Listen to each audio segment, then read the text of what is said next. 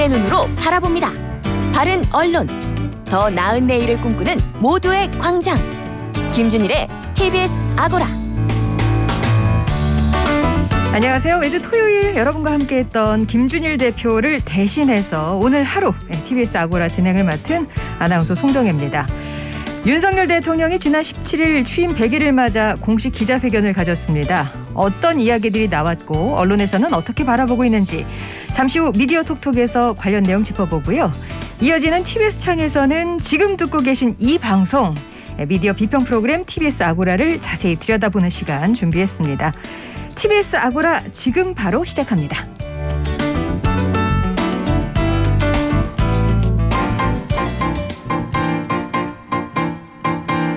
미디어 톡톡. 주 화제가 된 미디어와 저널리즘 이슈를 풀어봅니다. 미디어 톡톡. 예, 아고라의 강력한 민정 라인이죠. 민동기 기자, 정상근 기자 함께합니다. 안녕하세요. 안녕하십니까. 오. 뭐 두 분은 저를 모르시겠지만 저는 목소리를 많이 예, 들어서 이렇게 또 실물을 영접하게 되다니. 네, 저도 알고 많이 들어서요. 아 그러셨어요? 네. 반갑습니다. 네, 반갑습니다. 예예예. 예, 예. 오늘 이제 짚어볼 미디어 이슈 이번 주 화제 이슈는 뭐 뭐니 뭐니 해도 이 얘기겠다 싶었어요. 음. 취임 100일을 맞아 진행됐던 윤석열 대통령 공식 기자회견인데요. 이게 이제 윤 대통령의 취임 후 첫 공식 기자회견이었죠. 꼼꼼히 들여다보기 전에 일단 두 분의 뭐랄까 뭐 전반적인 감상평, 음. 총평 예, 조금씩 말씀해 주신다면. 저는 그냥 그런 느낌이었어요. 자동차 사기 전에 시승하지 않습니까? 네. 딜러분들 얘기 듣고 이제 디자인도 한번 보고 운전석에 앉아서 이제 시동 키고 가려고 하는데 내리라고 어. 약간 그런 느낌을 좀 받았습니다. 음. 아 이제 막 가려고 그러는데 내리라고. 네, 본격적으로 좀 운전해서 가보려고 하는데 갑자기 내리라고 그래서 어. 음. 어 이건 약간 그런 그런 느낌. 아이 미적지근한 느낌은 무엇일까요? 네, 네, 네. 네. 정상근 기자는요? 어 비유를 하셨으니까 저도 좀 비유를 해보자면. 그러니까 좀 뭐랄까 그 잔잔한 호수 위에서 이제 배를 타고 가다가 수영을 하고 싶어서 배에서 뛰어내렸는데 음. 물이 발목까지밖에 안 오는 좀 그런 느낌이었어요. 그러니까 뭐 이제 뭐 음. 뭐 서스펜스가 없는 굉장히 좀 평이하고 평온하고 또 무난한 기자회견이었는데 음. 어, 다 듣고 나니까 좀 깊이가 느껴지지 않는 아. 네, 좀 그런 기자회견이었던 것 같습니다. 네, 깊이가 발목 깊이였더라. 네. 자 기자회견은 이제 윤 대통령의 모두 발언으로 시작이 됐었는데 그 주요 내용을 좀 정리를 해주실까요? 그러니까 모두 발언이 19분 정도 됐고요. 기자 다루고 질의응답이 한 29분 정도 됐거든요. 음. 근데 모두 발언 대부분은 한 100일 동안 추진됐던 국정 과제를 설명하는데 좀 치중이 됐습니다. 자화자찬이라는 언론들의 평가가 있었고요. 아, 특히 뭐 이전 정부 문재인 정부 때 소득주도 성장 잘못된 어떤 그런 경제 정책을 폐기했다. 뭐 이런 음. 얘기도 했었고 그리고 탈원전 정책도 폐기했다. 이것도 성과로 좀 꼽았습니다. 네. 아, 그리고 이제 가장 관심을 모았던 거는 어, 뭐 인적 쇄신 문제라든가 국정 쇄신 요구에 대해서 윤 대통령의 표현이 뭐 짚어보고 있다, 따져보고 있다. 아, 뭐 철저하게 챙기고 검증하겠다. 그러니까 상당히 원론적이고 어찌 보면 음. 약간 동문서답일 수도 있는 그런 음. 어, 얘기를 좀 많이 해가지고요. 그래서 이제 아까 정상근 기자도 그렇고 저도 그렇고 그렇게. 뭔가 좀 한 번 더 들어갔으면 좋겠는데 음. 에, 그런 어떤 내용은 좀 아니어서 상당히 좀 아쉬운 그런 기자회견이었습니다. 네, 뭔가 좀 두루뭉술하게 맥을 못 찍겠는 네. 그런 느낌을 받게 됐었죠. 네네. 이제 기자회견의 3분의 이제 2일 정도가 모두 발언이었고 그 뒤에 이어진 3분의 2가 기자 질의응답이었는데 이제 기자회견할 때는 사전에 질문할 기자나 내용을 정해두는 거 아니냐 이런 걸 음. 궁금해하는 분들도 많이 계시거든요. 그런데 강인선 대변인은 사전에 이렇게 정한 바는 없다고 얘기를 했고요. 음. 질의응답은 어떻게 진행이 됐습니까? 뭐 사전에 정해두는 거 아니냐 이런 얘기가 나왔던 것도 사실 이제 박근혜 정부 당시에 실제로 사전에 정해놨었거든요. 음. 질문할 기자들 그리고 질문 내용도 다 정해놨었기 때문에 그 이후에 치러지는 이제 기자회견도 다들 의심의 눈초리로 볼 수밖에 없는 그런 상황이었던 어. 것 같아요. 게다가 또 이 기자회견이 워낙 또 평이하고 또 평탄하게 진행이 되다 보니까 어 이것도 설마 혹시 미리 좀 정해놓고 어. 그랬던 거 아니냐였던 그런 좀 의혹이 나왔던 것 같은데 뭐 그러진 않았던 것 같고요. 어 일단 이 기자회견에 관련해서 이제 기자들 질의응답은 한 기자들이 이제 손을 들면 음. 이 강인선 대변인이 직접 질문자를 선정해서 질문을 시키는 방식으로 진행이 됐습니다. 자, 질문 기회를 얻은 기자들을 보면 뭐 SBS, 국민일보, 연합뉴스, 어, 그리고 미국의 ABC, 그리고 채널 A, 부산일보, 요미우리 신문, 뉴시스, 머니투데이, 한국경제TV, 뭐 CNN, 그리고 이투데이 이렇게 12개 매체였는데 어, 매체 유형별로 보면 외신이 3개였고요. 통신사가 2개, 그리고 경제 전문 신문이 3개, 어, 그리고 이 지상파 방송이 1개, 종편이 1개, 중앙일간지 1개, 지역일간지 1개. 좀 이런 형태로 기- 질문이 이루어졌었습니다. 근데 제가 이제 그때 음. 당시 현장에 있었던 아, 분들의 얘기를 좀 전해 네. 듣다 보니까 어, 이 기자회견 장소가 그렇게 넓지는 않았다고 음, 해요. 음. 근데 한 120명 정도 기자들이 있었거든요.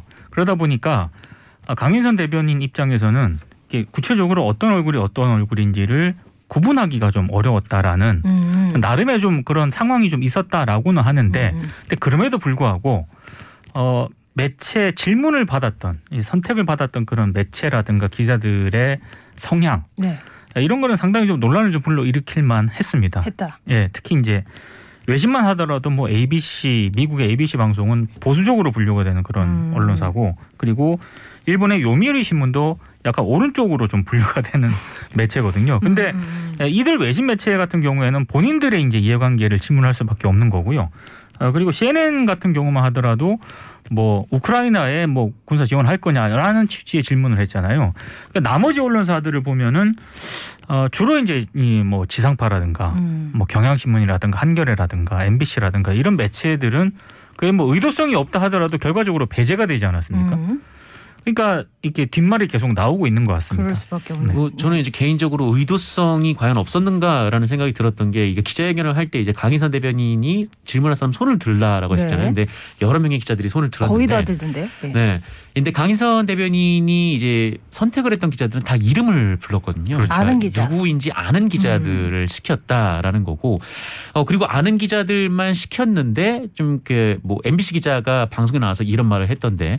어, 우연찮게도 뭐 이른바 지금 지금 정권에 가장 좀 부담이 되는 부분, 이른바 이제 뭐 김건희 여사 관련된 부분과 음.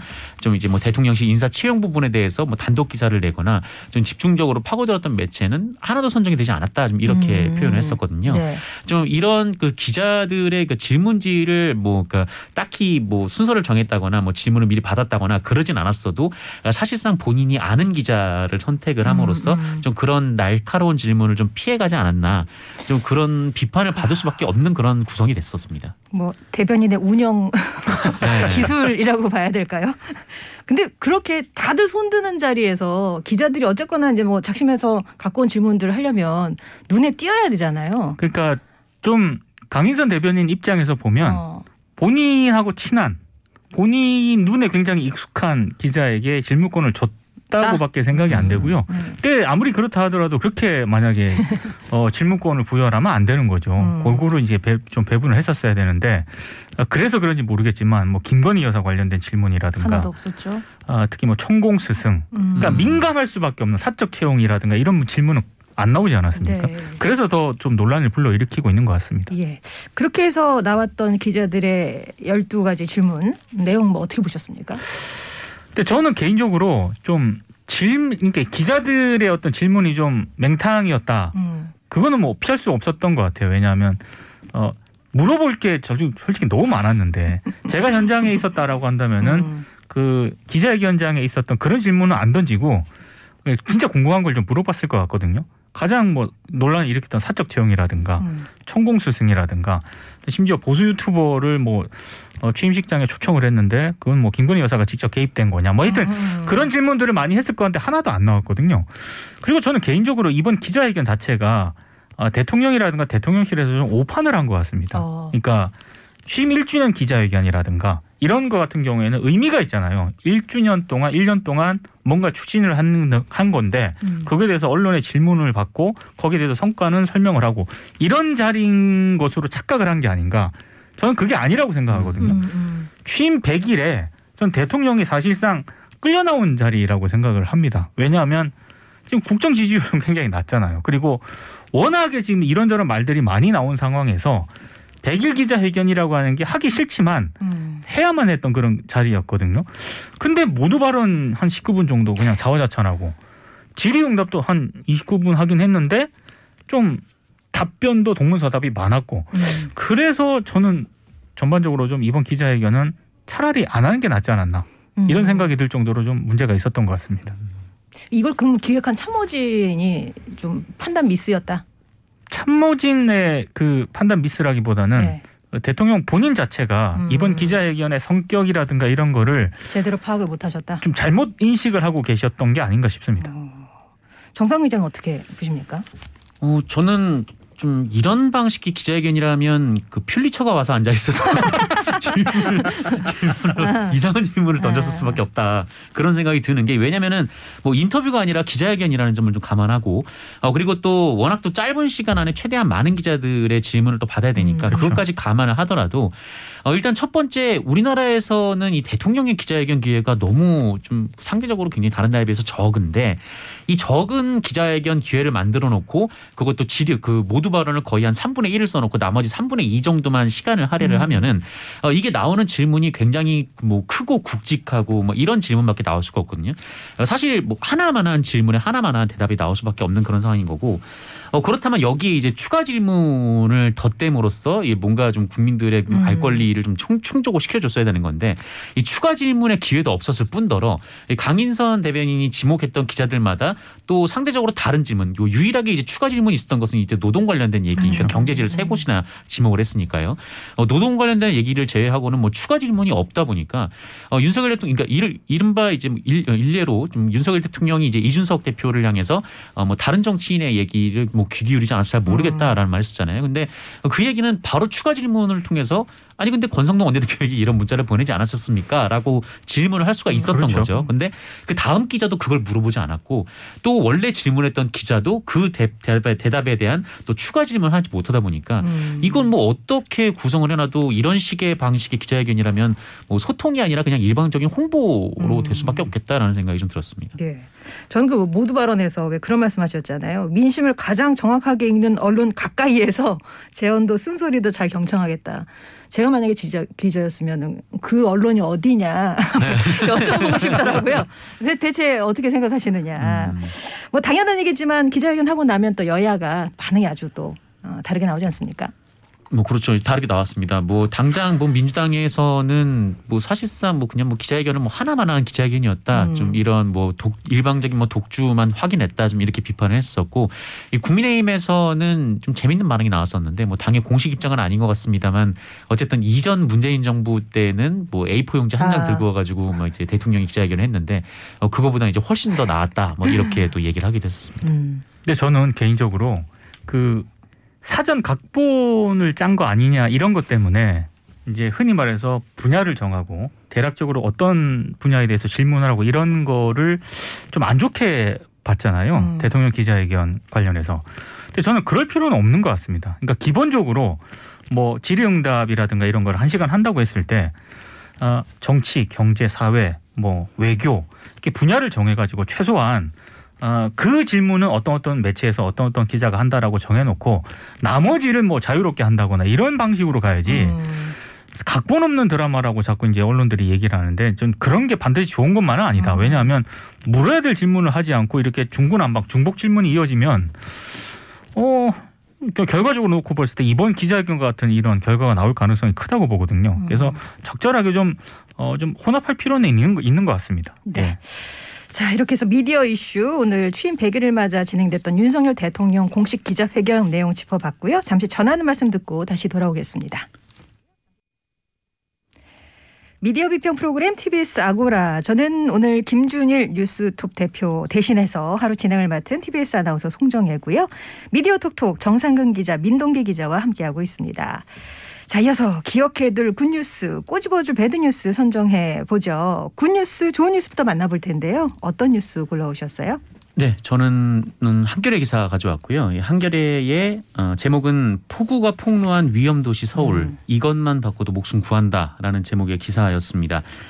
어 정말 그 지난주 이 폭우 때문에 많은 분들이 아, 또 뭐 네, 목숨을 잃고 예. 네, 또 삶의 터전을 잃는 일이 있었는데 어, 재난이 발생을 한 거죠. 이 재난이 발생을 했는데, 근데 우리나라 이 재난, 재난 보도를 보면 좀 상당히 일회성 기사들이 많아요. 거의 음. 대부분을 차지하고 있는 것 같고, 그러니까 어디에 뭐 얼마만큼 비가 왔고, 또 어디에 물이 잠겼고, 또 안타까운 희생자가 발견했다, 좀 이런 보도들이 줄을 잇는데, 어, 그나마 이번에는 그 워낙 이제 서울 항복판 그것도 이 대한민국에서 어떤 좀 뭐 특별한 상징성을 가지고 있는 이제 강남이라는 공간에서 또 이런 일이 벌어지다 보니까 그나마 이번에는 그래도 좀 원인을 짚고 좀 대안을 마련하는 음. 기사가 좀 많이 나왔더라고요. 어, 근데 한겨레 이 기사 역시 좀 문제점 진단 그리고 대안 마련이라는 좀 언론의 역할에 좀 충실했던 기사였는데 어, 이 한겨레 기사를 보면 이번 폭우 때 이 물에 좀 잠겼던 지역들을 좀 분석을 해보니까 좀 몇 가지 문제들이 있었다라는 거죠. 이게 뭐 많은 언론에서는 뭐 맨홀 얘기를 주로 많이 하고 있는데 네. 이 맨홀뿐만 아니라 뭐 신림동 일가족 참사 때 드러났던 그 119 신고 대응 문제라든지 또 이 지하철이 침수돼서 네 지하철이 침수되면 또 다음 날또 이제 출근길에 굉장히 또 많은 또 어려움을 겪지 않았습니까? 네. 어 그리고 뭐 이제 지하 주차장 같은 이런 뭐 지하 공간 방수 문제 뭐 이런 문제들을 노정을 했는데 그 문제들마다 이제 원인을 진단하고 또 이 나라가 또 어떻게 대응을 해야 될지 좀 전문가들의 견해를 소개를 해주는 기사였어요. 그래서 음.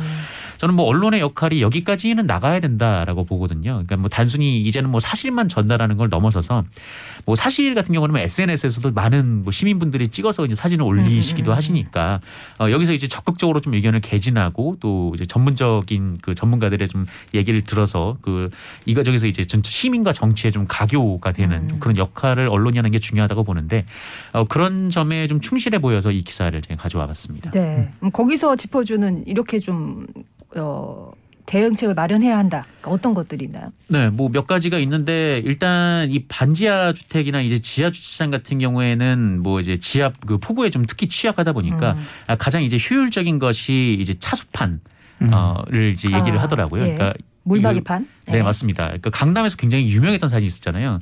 밖에 뭐 이미 다 강이 돼서 막 흐르고 있는데 맞아요. 네, 빌딩 하나가 음, 이 차수판을 잘 세워서 어, 이 침수가 하나도 안 됐었단 말이죠. 좀 그런 차수판에 대해서 좀 나라가 좀 적극적으로 뭐 음. 지원해야 된다. 뭐 이런 얘기도 있었고, 어 그리고 맨홀 같은 경우에는 많은 언론이 얘기를 하긴 하는데 뭐 안전 그물을 음. 좀 설치를 함으로써 좀 이제 쓰레기를 이제 금방 빠른 시일 안에 빼낼 수 있는 좀 그런 음, 장치들이 음. 좀 필요하다라는 거고. 어 그리고 뭐 이제 그 경찰 출동 같은 경우에는 좀 그 매뉴얼적으로 우선순위를 좀 정해서 좀 어. 어떤 지역 또 어떤 사람들 뭐 어떤 뭐 그런 취약계층 우선으로 좀 이제 뭐 그 사람을 좀 인명 구조에 나설 것인지 음. 좀 전화를 이제 받을 것인지 그런 좀 대책 로드맵을 좀 마련하자 좀 이런 제안들이 있었습니다. 네. 어, 이번에도 정말 신고가 폭주하면서 뭘 뭐부터 어, 대응을 해야 될지 그렇죠. 난감해 하셨었거든요. 그런 네네. 매뉴얼이 좀 꼭 생겼으면 좋겠다고 생각합니다. 진짜 정말 지난 8일부터 저희 뭐 TBS도 재난방송 체제로 전환을 하면서 실시간으로 상황 전해드리기도 했었는데 뭐 지금이라도 고칠 외양간은 꼭 고쳐야 되지 않을까 음. 예, 차후에 예, 생각을 해서요. 어, 이런 어, 대책, 어, 대안을 내놓는 기사 저도 참 바람직하다는 생각이 드네요. 이번에는 민동기 기자가 선정한 굿뉴스 들어볼까요? JTBC 어. 보도를 가져왔는데요. 제목이 옥시디에 숨은 가습기 살균제 국내 기업들 미국이었다면 수십조 원 배상 음. 이런 제목의 기사입니다. 많은 분들이 가습기 살균제 참사와 관련해서 어느 정도 좀 해결이 되지 않았을까 이렇게 생각하시는 분들이 많더라고요. 네. 그런데 이 피해자분들은 11년째 계속 시위, 집회 그리고 이 가해 기업들에 대한 어떤 뭐 사과라든가 음. 보상 이런 거를 아직도 요구를 하고 있습니다. 그러니까 음. 이 문제가 아직 정리가 안 됐거든요. 네. 근데 이제 제가 이 기사를 좋은 보도로 꼽은 이유는 가습기 살균제 하면은 많은 분들이 그냥 옥시 옥시가 뭐 가습기 살균제를 일으킨 거 아니냐 이렇게 생각하시는 분들이 음. 굉장히 많은데 옥시 그림자 뒤에 숨은 기업 국내 기업도 굉장히 여럿이다라는 음. 점을 JTBC가 짚었다라고 생각을 하고요. 특히 이제 JTBC 보도를 좀 높게 평가하는 이유 가운데 하나가 국내 기업들이 홈페이지와 사업 보고서에 가습기 살균제 피해와 관련된 이런 부분들을 거의 언급을 안 하고 있다라고 합니다. 음. 그러니까 이를테면 SK 케미칼, SK 이노베이션, 애경산업, 롯데쇼핑, 홈플러스, LG 생활건강, 이마트, GS 리테일 이게 이제 가습기 살균제 책임이 있는 기업들이거든요. 네. 근데 JTBC가 국내 기업들의 홈페이지 사업 보고서 등을 모두 조사를 했는데 음. 사업 보고서 어디에도 그리고 홈페이지 어디에도 가습기 살균제 참사에 대한 반성이라든가 아니면 최소한의 사실관계를 파악할 수 있는 내용, 공간 하나도 없었다는 겁니다. 음. 그러니까 숨기기에 급급했다는 그런 얘기고요. 이러다 보니까 아, 가습기 살균제 참사에 책임이 있는 기업들이 뭐 피해자 보상 문제라든가 여기에 대해서도 굉장히 소극적으로 나서고 있고 가장 큰 문제는 가습기 살균제 피해 조정위원회가 9개 기업에 9,200억을 내라고 결정을 내렸거든요. 어. 그런데 옥시하고 애경이 이걸 거부했다라고 합니다. 그러니까 한마디로 SK 케미칼이 가습기 살균제 원료 물질을 만들었으니까 저쪽에 더 내야 한다. 음. SK 쪽은 뭐 우리는 뭐 조정위원회에서 그렇게 내라고 하니까 우리는 가만히 뭐 이런 이런 분위기거든요. 아. 서로 책임을 떠넘기고 있는 그런 분위기.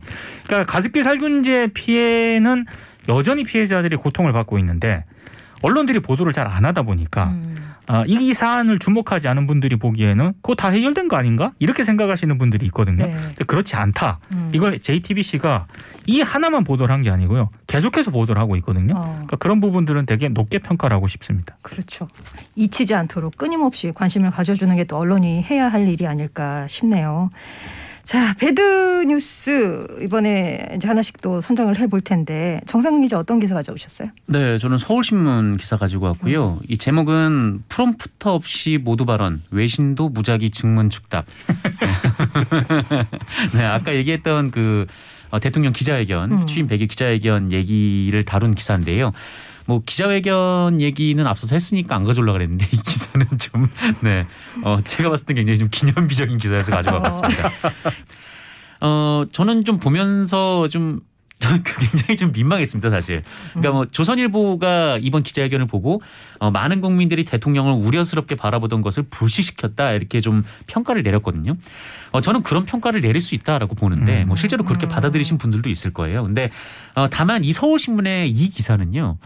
어, 분석이 아니고요. 어, 그러니까 좀 뭐라고 할까요? 좀 수준 낮은 견학기 혹은 감상평.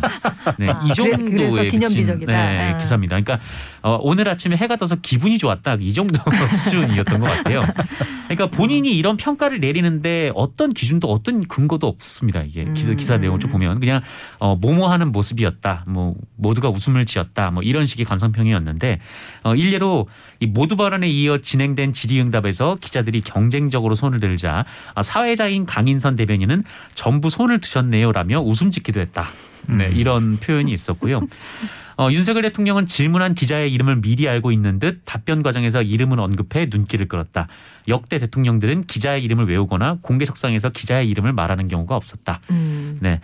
어, 별로 국민들이 궁금해하지 않을 것 같은 내용들을 감상기에게 쭉 쓰셨어요. 그러니까 음. 뭐 기자가 대통령의 기자회견을 뭐 칭찬하면 안 된다 뭐 이런 얘기를 하려는 게 아니라 칭찬을 할 거면 왜 그렇게 생각을 했는지 또 어, 이 대중을 또 독자를 설득할 만한 근거를 또좀 제시를 해줬으면 좋겠는데 음. 좀 이런 좀 밑도 끝도 없는 약간 좀 찬양 가까운 기사는 좀 보는 사람들을 좀 매우 불쾌하게 하지 않나 음. 싶어서 이 기사를 배드뉴스를 가져왔습니다. 그렇게 또 듣고 보니 상당히 일기 같은 그런 예, 느낌이 드네요.